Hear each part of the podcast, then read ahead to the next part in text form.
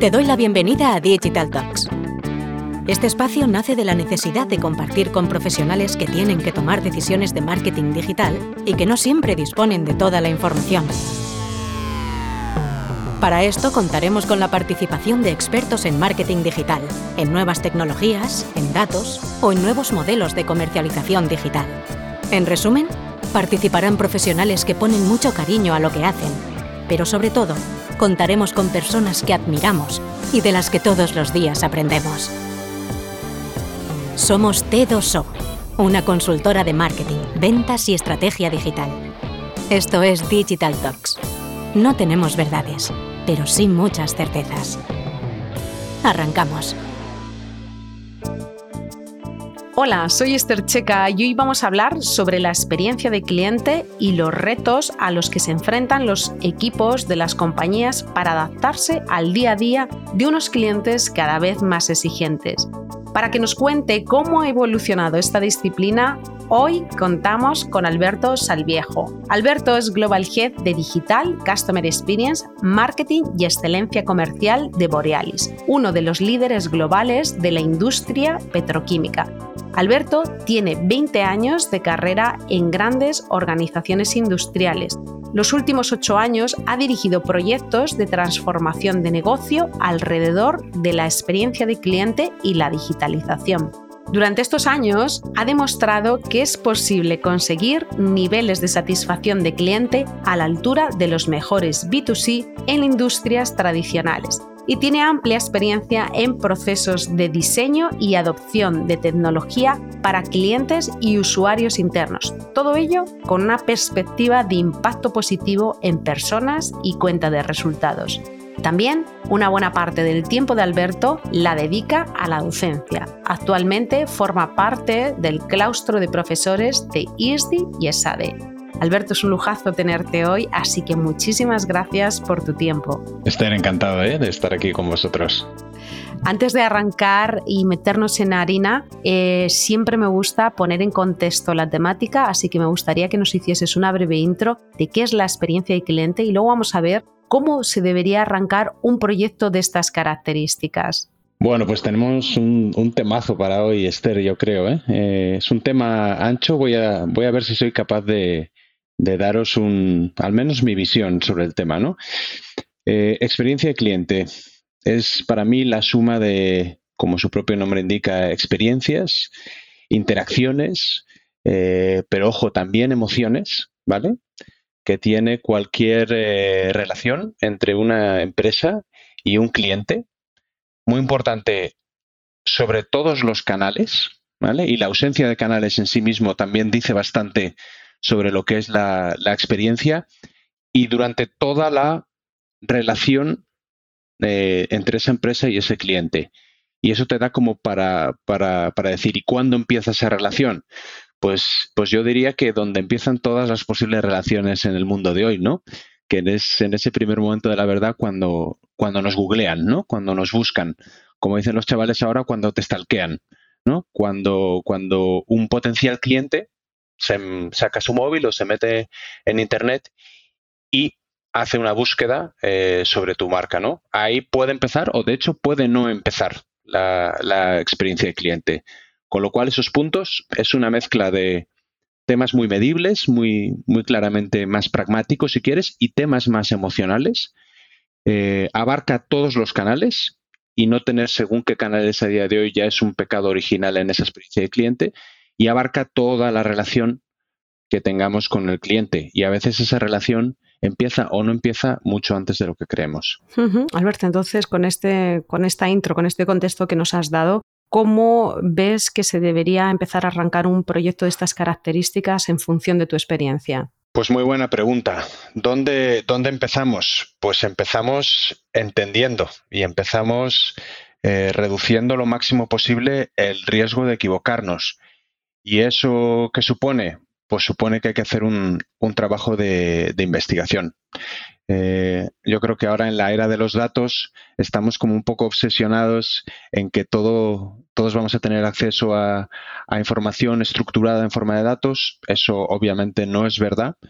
y creo que también tiene el, peligro de, minusvalorar la parte física del trabajo de investigación, ¿no? Es todas esas técnicas que tenemos, Dilo, shadowing, entrevistas, focus groups, que nos permite rascar eh, qué es lo que quiere el, cliente, ¿no? Y precisamente yo empezaría desde ahí, ¿no? Creo que el, punto fundacional de cualquier eh, proceso de mejora de experiencia de cliente es entender cómo es el día a día de un cliente, entender eso que hemos descrito antes desde el principio de la relación a una potencial fase de postventa, de fidelización, incluso de recomendación a otros, ver eh, de forma clara cómo se desarrolla todo ese proceso, ¿no? Y, ser capaces de, pintar ese primer journey, esa primera gráfica que nos permite entender, eh, sobre todo y de forma muy, muy importante, cuáles son los momentos de la verdad, ¿no? Cuáles son esos momentos que tienen una, importancia desproporcionada sobre la percepción que tiene el cliente de, nuestro servicio, de nuestro producto. ¿Vale? Eso, eso es lo más importante. Yo siempre empezaría por ahí. Un proyecto de estas características eh, lo puede desarrollar cualquier tipo de empresa. Yo diría que lo puede y lo debe. Eh, creo que hay algo muy interesante que está ocurriendo y de hecho, si yo pienso cómo yo me acabé metiendo en este lío, eh, es porque yo que siempre he trabajado en entornos más industriales, más B2B, si quieres, eh, menos sexys, ¿no? menos expuestos a todo lo que estaba ocurriendo en el, en el mundo del, del business to consumer, del B2C, me di cuenta que de algo que, que parece muy tonto, pero que es que esos compradores profesionales son también las mismas personas que estaban expuestas a, todas, a todos esos cambios revolucionarios en la forma de, de, acercarse al cliente, ¿no? Todo lo que ha hecho Amazon con el retail o lo que ha ocurrido con la movilidad o con los viajes o con tantas y tantas otras cosas. Em, y ahí se ha abierto, yo creo que una avenida muy interesante que en la que yo ya llevo trabajando bastantes años, que es cómo vamos aplicando todos esos paradigmas eh, que se nos ha quedado en la cabeza de los consumidores y vamos aplicándolos al resto de, interacciones y por supuesto también al, B2B, con lo cual eh, creo que esa es una de las primeras barreras mentales a derribar, ¿no? Eso que ocurre tantas veces, yo que ya he trabajado en varias empresas en esto, he asesorado a otras, eh, no, mis clientes son un poco más a la, a la vieja usanza, ¿no? Esto en mi sector no se puede dar. Creo que esa es la primera barrera mental a, a rebatir y decir, sí, por supuesto, yo aquí tengo humanos del año 2024 eh, que compran digitalmente, que están acostumbrados a que les sirvan en el día, que la experiencia de cliente sea top y todo lo que no sea que ocurra eso en, en mi propio negocio, pues es una oportunidad perdida, ¿no? Y ese es el, ese es el enfoque que yo creo que hay que darle. Junto a esto, a mí otra cuestión que me gustaría que nos contase, sobre todo por, el concepto de la omnicanalidad, que, está o debería de estar intrínsecamente ligada en un proyecto de estas características, me gustaría que nos contases qué aspectos ves que se deberían de tener en cuenta para desarrollar un proyecto de omnicanalidad efectivo cuando hablamos de experiencia de cliente. Pues otra vez, ¿no? Poner en, poner en valor el journey, entender a tu usuario y entender dónde cada canal es más efectivo para, una estrategia muy clara, si es la que quieres seguir, ¿no? Que es mejorar la experiencia de, cliente. Em, ahí vas a entender si se trata de conveniencia, de rapidez, o si se trata de tratar algo con más profundidad, si hay un potencial momento de desconfianza o hay una queja. Eh, eso te va, te va a enfocar muy bien qué tipo de canal es el, es el más idóneo para que tú utilices en ese momento del journey. Y otra vez, recalcando la importancia de eh, enfocarnos en los momentos de la verdad, ¿no? Y asegurar que ahí no ahorramos costes, no tomamos atajos a la hora de utilizar el canal que mejor va a resolver ese posible pain del cliente o mejor va a aprovechar esa oportunidad sin, sin enfocarlo todo en, en, ver lo que potencialmente pues, puede ser más, más beneficioso para nosotros, ¿no? Sí que, la pregunta que te voy a hacer es una pregunta amplia, pero me gustaría saber aquí qué papel debe de jugar la tecnología en un proyecto de experiencia de cliente. Bueno, pues tecnología absolutamente sí, ¿no? Eh, luego la pregunta es ¿para qué? ¿Vale? Y yo creo que, ahí es donde, donde hay que tenerlo muy claro, ¿no? Eh, todavía es 2024 y vemos, vemos algunas declaraciones de CEOs diciendo, pues yo quiero digitalizar mi negocio, ¿no? Y le quiero llenar de tecnología. Esto, esto a mí siempre me suele sonar a, no tengo clara la estrategia, ¿no? Supongamos que tenemos una estrategia de diferenciación por experiencia de cliente, ¿vale? Como es el, como es el tema hoy, yo creo que inmediatamente se te abren eh, puntos muy claros de dónde utilizar tecnología, ¿no? Para mí la, la de Big C, ¿no? La gran C, la conveniencia, que para mí es, es algo ahora que tenemos taladrado en nuestro cerebro de consumidor, que ponderamos de manera muy fuerte y que tienes que tener en tu eh, propuesta de valor para, para, tu cliente. Pues ahí la tecnología eh, juega un papel fundamental, ¿no? Donde tú quieras, en el momento que tú quieras, Em, es muy difícil hacer eso sin, tecnología. Otro valor fundamental tanto para el cliente como para la propia organización, ¿no? que es la, transparencia y la inmediatez a la hora de tener claridad sobre los temas que tú quieras tener. ¿no? Por ejemplo, la entrega de, un pedido es un, ejemplo muy claro, o el seguimiento de tu flota por ahí, eh, por el lado interno. Entonces, claramente tenemos eh, ejemplos en los que la tecnología te permite eh, dar esta conveniencia, ser más rápido, ser más ágil. Ahí es donde, donde sí o sí los tienes que utilizar y entendiendo también que el humano de 2024, tu cliente, es una persona que que utilizará seguramente el móvil y las tecnologías los mismos minutos de media que tú, ¿no? Eh, que será un número que será un número muy alto. Entonces, no hay solución posible para los clientes hoy sin tecnología. Dejo la coletilla de cuidado con sustituir con tecnología donde un humano puede dar un trato diferencial, ¿vale? Tener eso en cuenta siempre. Total, absolutamente, totalmente de acuerdo, Alberto. Te iba a preguntar el, cuándo y el cómo se decide la tecnología que soporta la implementación de una experiencia de cliente en la compañía, pero yo creo que ya estás o ya has dejado entrever eh, varios aspectos o elementos que ayudarían a definir ese cuándo y ese cómo. Y entonces, ver, lo que te planteo es cómo, eh, sobre todo, la inteligencia artificial puede transformar esta parte de experiencia de cliente que hemos conocido pues hasta ahora, pero sobre todo dónde están las oportunidades de esta eh, en este tipo de proyectos. Sí, eh, muy buena pregunta, ¿no? Yo creo que es una de las preguntas que nos estamos haciendo todos ahora, ¿no? ¿Cuánto nos va a impactar y dónde están las, las áreas de oportunidad? Para mí hay un área clarísima que es seguir avanzando en personalización, eh, nos da una posibilidad de, digerir información como, como no, no, habíamos visto antes y sobre todo de generar insights ahora realmente mucho más relevantes, mucho más predictivos eh, sobre los clientes, ¿no? Y claramente personalización es una de las cosas que, que los consumidores buscamos, ¿no? Sentirnos que, que, nos conocen, que les importamos, que saben cuándo es un momento importante para nosotros. Luego, luego para mí, punto clarísimo ahí, ¿no? Y por hacer una dicotomía y quizás pensar también en lo que supone puertas adentro, eh, uno de los temas que es, que es básico en cualquier eh, transformación, que es meter una cultura de experimentación dentro de la, de la compañía. Y esto, eh, yo que tengo, por ejemplo, Copilot ahora en casi todo lo que hago, todos estos asistentes de, de inteligencia artificial, a las personas que trabajamos dentro de la compañía, como es mi caso, ideando experiencias, ideando propuestas de valor, trabajando en marketing, trabajando en transformación, ahora nos equipa con, la, con las capacidades que no teníamos antes a la hora de, innovar más rápido, de innovar con, con mucha mejor información y por tanto menos sesgo, de hacer pequeños experimentos a coste bajísimo que nos permiten hacer ya no test A-B, sino seguramente incluso test eh, más amplios, ¿no?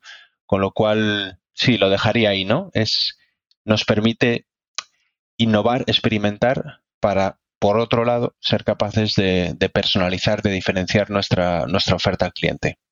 Totalmente de acuerdo. De hecho, el otro día coincidía que tenía precisamente esta conversación con un cliente y es cómo la inteligencia artificial podría ayudarles a dar una granularidad mayor a información con la cual podría ayudarles a tener una mayor calidez de la percepción del consumidor en torno a sus productos y servicios. Así que sí, totalmente de acuerdo.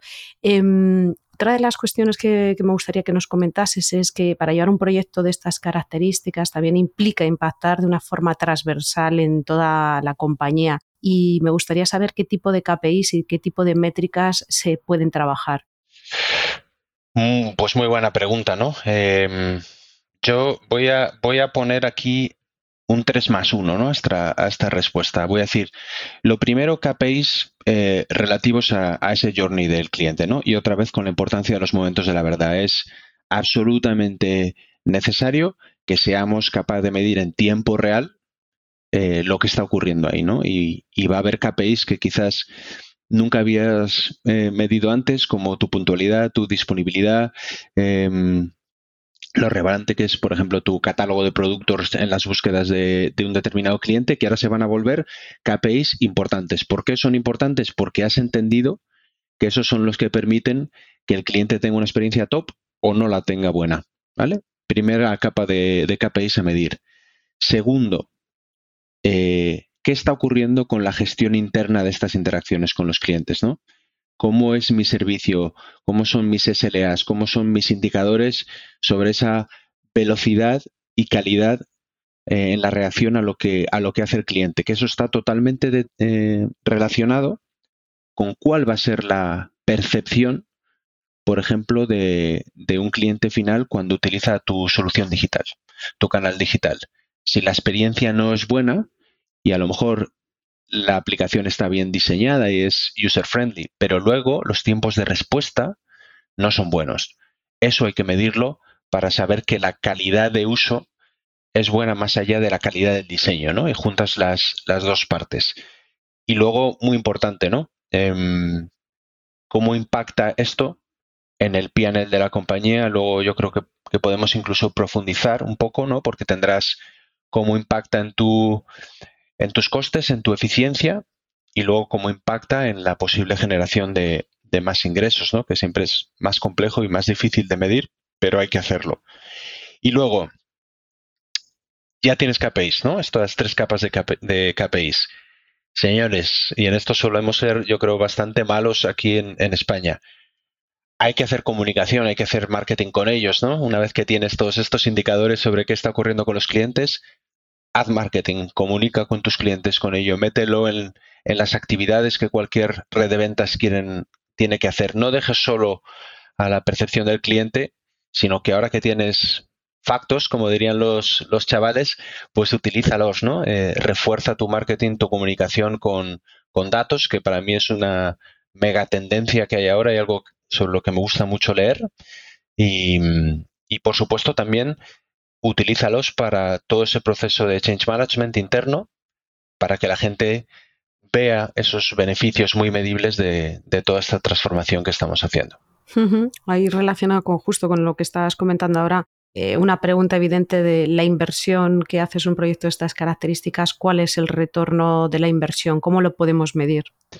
Bueno, em, diría que esto es muy importante que todos los equipos que trabajamos en transformación lo tengamos claro, ¿no? Yo siempre me, defino a mí mismo como un transformador con, alma de operador, ¿no? Yo vengo del negocio de gestionar un, una PNL, de gestionar carteras de clientes y, cuando llegué a la función de transformación tenía muy claro que el PNL también era responsabilidad mía, ¿no? Y, creo que esto tiene que estar muy claro desde, desde, desde el principio muy importante también ser, ser capaces de, trabajar el corto y el largo. Eh, ver cómo somos capaces de, crear una historia de delivery todos los, todos los días de pequeños pasos medibles que seguramente no son tan sexys o tan aspiracionales como hacia donde queremos ir, ¿no? Acuérdate, como dicen en, en ISDI, Esther, el viaje a Ítaca. Sí, sí, pero, pero ¿cómo se hace ese viaje? ¿no? ¿Cuáles son las etapas y cómo tenemos impacto en esas pequeñas etapas? Y yo creo que este es uno de los temas eh, más complicados. Luego, no tener miedo, de hecho todo lo contrario, a no trabajar el lado interno. A veces hay como un hiperfoco en cómo voy a mejorar mis ingresos que eso siempre tiene un componente externo que no controlas, que son es el mercado, son tus competidores, son los clientes, son lo que viene lo que viene nuevo, lo que sí que tienes mucha más capacidad de, de controlar es lo que ocurre en el lado interno, ¿no? Entonces, cosas que claramente a mí me han ayudado, todas, todas esas tareas que nos han permitido simplificar y agilizar el back office, liberar tiempo de la, de la organización, ahorrar costes, eh, todo esto no hay que tener miedo de, de, trabajarlo, todo lo contrario. Digamos que ahí vas construyendo tu PNL y si lo haces bien, incluso parte de esos recursos los vas a poder utilizar en, en innovaciones más agresivas porque te los autogeneras. Y creo que es muy importante, muy importante hacerlo, ¿no? Crear esa, esa mentalidad de generar tus propios eh, recursos. Y luego, cuando conseguimos impactar el top line, o sea, los ingresos, eh, ahí esos éxitos van a tener eh, muchos padres, ¿no? Entonces yo creo que algo importantísimo es también tener claro desde el principio cómo son tus modelos de atribución, ¿no? Cómo, eres capaz de, medir en algo que no es fácil, eh, cuál es el impacto de una mejor experiencia de cliente en los indicadores comerciales clave, ¿no? En el ticket medio, en las recomendaciones, en el lifetime value de un cliente. es importante tener claro cómo ese modelo y acordarlo con toda la organización para que luego, cuando veamos esas mejoras, pues sepamos eh, cuál es la contribución de toda esta estrategia de transformación a esa, a esa mejora de resultados. Nos has comentado varias cosas y, de algunas, pues no dejan de ser, o algunas podrían ser grandes retos para implementar un proyecto de estas características, pero me gustaría, en base a la experiencia que has tenido durante estos años, tanto en entornos B2B como B2C, me gustaría saber eh, cuáles son los principales desafíos a los que se enfrenta una compañía cuando se plantea implementar un proyecto de experiencia de cliente. Buena pregunta. Em, yo creo que lo, primero de todo es, definir esa estrategia de, experiencia del cliente, ¿no? Y, crear un, propósito muy claro para toda la organización de, cómo queremos competir en el mercado, ¿no? Que, cómo queremos que se nos perciba. Em, y si el, ejemplo es yo quiero em, competir por dar la, mayor experiencia de cliente, pues incluso seguramente tendrás que elegir entre alguno de los atributos que van, que van asociados a eso, ¿no? Yo pongo un ejemplo de, algo en lo que trabajé mucho, en el que lo más importante era la conveniencia, ¿no? Si por algo nos tienen que, reconocer es por lo fácil que es hacer negocios con, nosotros, ¿no? Una vez que tienes esto, esto claro, hay un trabajo de, alineación de todas las áreas muy importantes, ¿no? porque eh, si los que estamos expuestos a clientes trabajamos hacia un lado, pero luego áreas clave del espinazo de la compañía como logística o operaciones, pues pueden tener eh, otras eh, líneas de trabajo que a lo mejor están incluso determinadas por los objetivos que tienen, por los incentivos que se les ponen, pues pues ya estamos generando conflicto desde, desde la primera capa, ¿no? Con lo cual, una vez que está esa estrategia clara y por supuesto bien apadrinada y empujada eh, por el CEO, por el director general, pues que tengamos a nivel de comité de dirección una, un acuerdo sobre esto. Ya casi te estoy dejando caer que es importante que la función de transformación sea una función homologable a estas funciones de negocio, ¿no? Y con, un sitio en la mesa y, con una capacidad de, participar y de guiar eh, esta discusión de forma, de forma importante. Luego, em, lo previsible es que tengamos, no tengamos todo el talento que necesitamos para hacer una transformación así. Y creo que este es uno de los, de los debates grandes. Sí, tenemos ahora la ayuda que hemos comentado de la inteligencia artificial, pero el, 99% de las compañías que no somos los 10 titanes eh, digitales tendremos que buscar ese talento. Y aquí voy a hacer para mí un, punto muy importante de, qué es el talento necesario para tener éxito en transformación. Y para mí es, siempre una mezcla del talento digital, tequi, eh, marketingiano, de experiencia de usuario que no tenemos la mayoría de compañías y que hay que salir a buscar fuera daría para un capítulo de podcast cómo atraemos ese tipo de talento a compañías no sexys, pero hay que currárselo. Eh, y luego hay otra parte del talento que para mí es absolutamente clave, que es el talento de tu negocio. Al final para mí esto es una especie de copiar y pegar en el que tú buscas fuera, buscas el talento fuera, las nuevas tendencias sobre clientes, las mejores experiencias de cliente que casi seguro van a estar fuera de tu industria y te las traes fuera, pero una vez que eso llega, hay que bajar a tierra la idea, hay que implementarla, hay que cambiar los procesos de la compañía, hay que convencer a toda la organización de que cambie su forma de actuar en el día a día. Y eso te implica que vas a tener unas necesidades de perfiles de negocio muy importantes. ¿Y cuál suele, suele ser el reto? Que eres un área nueva, si todo se ha hecho bien, muy conectada con la estrategia, con un puesto en el comité de dirección, pero la gente que está en tu compañía dice, uy, estos, estos eh, chicos nuevos, ¿qué hago? ¿Me, ¿Me, voy yo a ese departamento o me quedo en una apuesta segura que son mis áreas core en las que llevo haciendo toda mi carrera? Entonces, ¿cómo consigues no solo a los mejores de fuera, sino también a los mejores de dentro? Para mí es, es uno de los temas más importantes que hay que tener claro, porque de esa dualidad, de ese, de ese ser ambidiestro entre lo que me tengo que traer de fuera, ese control C, el copiar, y cómo lo aterrizo dentro y lo hago con la gente que tiene red, que tiene network, que tiene credibilidad para hacerlo, pues eso, eso es importantísimo, ¿no? Así que la composición del equipo de transformación importa.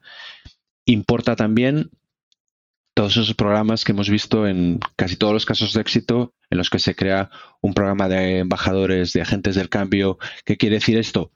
Que sumas a voluntarios, a early adopters, a gente que está por la labor de, cambiar la compañía a ese esfuerzo, ¿no? Y pasa, pasa de ser un esfuerzo de unos pocos a un esfuerzo distribuido por toda la organización, apadrinado por gente que está motivada para hacerlo, como tú, y que, y que además tiene esa conexión con el día a día de todas esas áreas. ¿no? Creo que ese es un, ese es un punto muy importante, ¿vale? Em, y por último, diría tener continuidad en el tiempo, la famosa resiliencia de la que se habla siempre, y por favor, no eh, subestimar el esfuerzo de change management, de propósito, de comunicación, de que hay de lo mío, que lleva cualquier proceso de, transformación. Tiene que bajar hasta abajo y hay que trabajar con la base de la pirámide, ¿no? Y, es un proceso duro, pero, pero también súper súper bonito cuando, cuando eres capaz de, engancharte hasta, hasta la parte baja de la compañía, ¿no? Muy claro, muy claro, Alberto. Para cerrar, a mí me gustaría saber quién lidera un proyecto de estas características para asegurar el buen gobierno. En esta última pregunta has puesto mucho foco en los recursos humanos y, el rol que tiene que cubrir eh, o tener en este proceso, pero ¿quién lidera un proyecto de estas características? Para mí es un, es un proyecto de negocio eh, y claramente tiene que estar liderado por, por negocio. Entonces, lo que ocurre es que la, yo creo que las definiciones de negocio están cambiando muy rápidamente, ¿no? Antes asociábamos perfiles de negocio a operadores, a comerciales, eh, y ahora hay muchas más capas que, tener en cuenta, ¿no? Eh, como los, los, perfiles generalistas profundos ahora son ganadores, pues por supuesto es negocio, pero negocio con conocimiento de tecnología, negocio con manejo solvente de, de datos, eh, negocio con entendimiento y liderazgo sobre los procesos de diseño. Y yo diría que ahora también eh, una parte clave es, son las capas de, change management, de comunicación, de seducción que tiene que tener cualquier, eh, cualquier líder de negocio.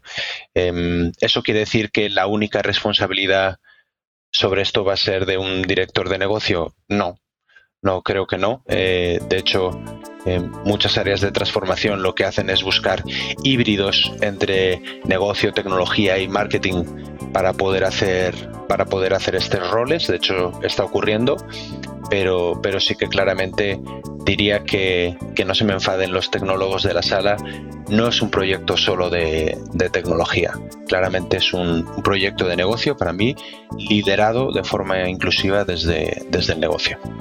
Pues Alberto, muchísimas gracias por, tu tiempo, muchas gracias por el recorrido tan práctico que nos has hecho sobre los aspectos que hay que tener en cuenta en el desarrollo de una experiencia de cliente omnicanal, cuándo y cómo debe de entrar la tecnología, la forma en la que pueden ser medidos estos proyectos, cómo involucramos a la organización y sobre todo cómo las personas cobran un papel fundamental en el éxito de la experiencia de cliente. Muchas gracias por tu tiempo, Alberto.